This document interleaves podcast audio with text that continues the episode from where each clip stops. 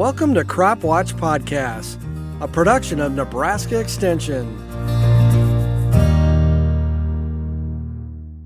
Welcome to the Crop Watch Podcast. I am your host, Melissa Bartels, a cropping systems educator in Nebraska Extension. And today I'll be joined by Dr. Amit Jhala, and we will be talking about harvest aid and post harvest weed control. Thank you for joining me today. How are you? Good to be here. I'm very well. How are you?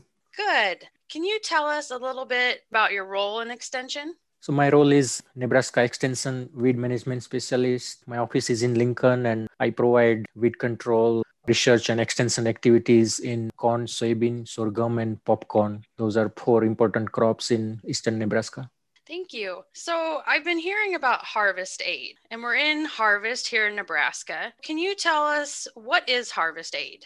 So, Harvest Aid is a chemical which is like a herbicide which can be used to desiccate weeds as well as crop. For example, in Nebraska, we grow some indeterminate soybean varieties. So sometimes when you go for harvest time, you will see some plants are green as well as weeds might be green at this time of the year, particularly those weeds they emerge late in the season, for example, water hemp and palmer amaranth. So harvest aid herbicides can be used just to dry them out, to desiccate them. So harvest operation can be easily accomplished and there should not be any combined chalk up and things like that. And second objective for harvest aid is just to make sure the crop is uniform and ready to harvest. So it makes harvesting much easier compared with when there are a lot of green weeds are interfering with uh, harvest operation. Okay. Can this be used in both corn and soybeans? Yeah, right now um, there are some differences. There are some chemicals can be used in corn and there are some chemicals can be used in soybean. But generally in corn growers do not apply harvest aid because of the height of the corn and it makes it very difficult to apply herbicide at this time or this growth stage of corn. You have to use uh, drop nozzles and things like that. So harvest aid application in corn is very very rare unless some grower has some issues with like morning glories are taking over on the corn stalk and if they want to kill them then sometimes they use it. But otherwise uh, harvest aid in nebraska in corn i would say very rare. And even in soybean it's not very common but some growers have started using it. And this year i received few phone calls about uh, harvest aid herbicides uh, which are labeled for use in soybean. So today's discussion we can focus more on soybean because more chances that harvest aid would be applied more commonly in soybean compared with corn. So, if a grower has a soybean field and they're looking at using a harvest aid, what are some tips you would give them? So, first of all, you have to select the right harvest aid herbicide. There are four herbicides are labeled to be used in soybean as in harvest aid. Number one is AIM, which is a carfentrazone ethyl based herbicide. You can apply in a range of 1 to 1.5 fluid ounces per acre. So it's a really low rate herbicide. It can be used as a desiccant. And one important thing is you have to maintain certain pre-harvest intervals. So for example, in case of AIM, you have to maintain three days of pre-harvest interval. And there are some other chemicals as well. For example, gramoxone, which is a paraquat-based herbicide, which is also a contact herbicide uh, like AIM uh, but paraquat can provide very quick activity as an harvest aid because it's a contact herbicide and it goes in the plant very quickly and you will see symptoms in just a few hours. So paraquat is also commonly used as an harvest aid. Regarding paraquat, one important thing is there is a special training is required to apply paraquat for last couple years.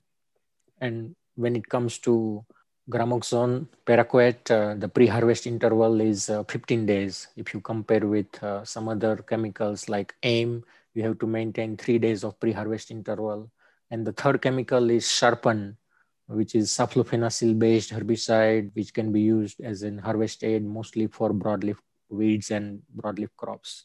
So there are three or four chemicals are labeled. Uh, the last one is glyphosate, can also be used as an harvest aid, but majority of uh, soybean in Nebraska, they are Roundup ready, means they are glyphosate resistant. So glyphosate will not have much activity on glyphosate resistant soybean. So if uh, some grower is also want to desiccate soybean, then they have to use uh, some other chemicals like either AIM or gramoxone or Sharpen. Okay. It sounds like this is something that if you want to use it, you really have to have a plan. Because if yes. you have those longer intervals, it's not something that you can go out in a field. Okay, I'm going to spray it, but I also want to harvest in two days because it's going to rain this weekend. Yes. And so, yeah, pre harvest interval is very important to maintain, especially with gramoxone. It requires 15 days of pre harvest interval uh, compared with AIM and Sharpen that requires three days of pre harvest interval and majority of them i was reading the label and once you apply them um, you cannot use that for uh, animal feed or forage. So that is something uh, kind of a limitation. If uh, some growers are planning to use the stock for animal grazing or something that is the limitation of using harvest aid. Okay.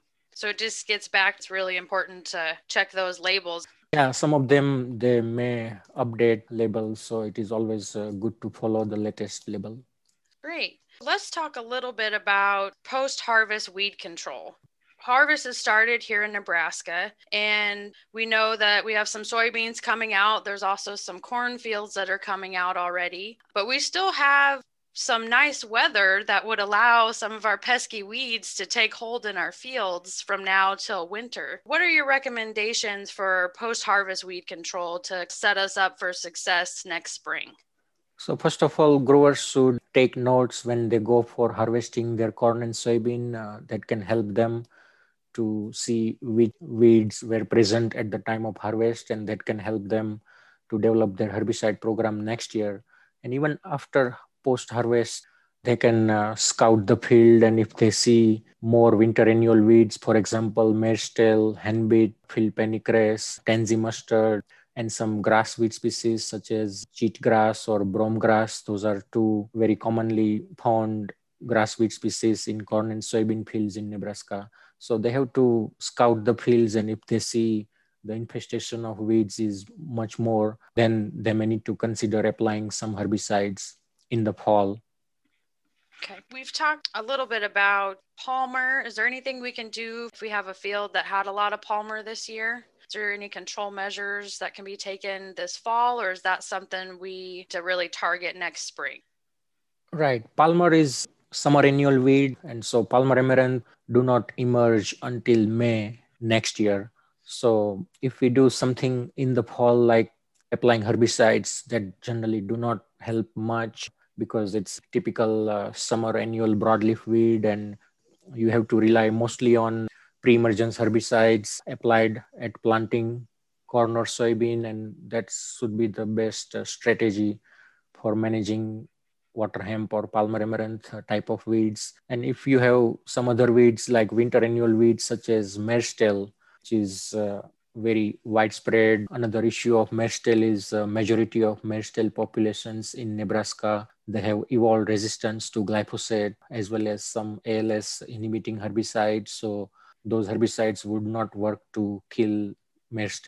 Especially mare's can emerge in the fall. So once you harvest your corn and soybean, and if you go to the field sometime in October, uh, you will see some small mare's would start emerging. And when they are small, it is better to apply some herbicides. Typically, 2,4-D dicamba based herbicides have provided very good control of uh, population although they are resistant to glyphosate and ALS chemistry because those uh, 2,4-D or dicamba are phenoxy group herbicides and can still be very effective on controlling glyphosate resistant mare's. If you have a lot of mare's I definitely recommend to apply those type of herbicides in the fall when mare's is less than two inch tall compared to when they will grow and they can overwinter actually in a rosette stage and once weather is good early spring they will start growing up. And so by the time you go for planting your corn or soybean those mare's will be really too tall and it will be less effective to control by using post emergence herbicides. Okay. So it sounds like it is really important to check on those fields and and know what you have in your field so you can make a plan on how to control those throughout the season, even when we're not in the active growing season. Especially if they can overwinter, you might already be behind the game if we wait till the spring and you you roll up on your field and realize you have something growing, but it's not a crop that you want. Right. And another weed uh, to watch is henbit, especially if you have a lot of infestation of henbit, uh, then you can consider applying herbicide in the fall or maybe in early spring because uh, henbit is a weed where soybean cyst nematode can survive on henbit. And then next year when you go for planting your soybean, uh, they can henbit can become a host for soybean cyst nematode and then it can uh, transmit to soybean. So if uh, infestation of henbit is too much, uh, then I would consider to spray those fields just to avoid that green bridge. Right. And that's important to know. Soybean cyst nematode can be in pockets, and that henbit might allow it to yes. spread from those isolated pockets. Henbit seems to grow very well here in Nebraska. Yes. It could easily take over and spread throughout your field. Is there anything else you want our producers to know, you know, during harvest time or, or weed control, things to look for? And every year I get question about including residual herbicide with uh, foliar active herbicide in the fall can help or no. And uh, we generally typically do not recommend to use residual herbicide in the fall. But if you have a lot of uh, infestation of mare's tail and if you have a history of mare's tail growing in the same field every year. And if it is resistant to glyphosate and ALS chemistry, then it is advisable to add uh, some residual herbicides. There are a number of uh, residual herbicides can also be applied in the fall. For example, those authority brand herbicides, uh, uh, brand herbicides can also be considered and it can provide some more residual activity along with uh, foliar activity from 2,4-D or dicamba and then it can prevent the further germination. And if uh, with some reason, if growers are not able to control those mare's tail or um, henbit in the fall, then they can still consider applying appropriate herbicide early spring. Okay. When I say early spring, it has to be sometime in March when weather is favorable to apply herbicide. Because if you will be too late, then particularly mare's tail can uh, grow very tall and then it can interfere with um, emerging corn and soybean. And we have very limited herbicides labeled in crop for controlling those glyphosate resistant mare's tail um, with post-emergence herbicides. So yeah, using those herbicides at right time is very, very important, particularly for tail. Okay. So it sounds like weeds are becoming a challenge and an art. You have to have a plan and make sure you do that plan as needed to make sure you meet all the criteria on those labels and our resistance yes, weeds that we're absolutely. dealing with. And particularly in soybean, a survey we conducted last year says weed management is number one challenge for uh, soybean producers. So yeah, paying some more attention on scouting fields and what you have in the field, and then deciding your herbicide program based on which weed can grow at what time because as we discussed, if you will try to apply some herbicide for controlling palmer amaranth in the fall, that is not going to help.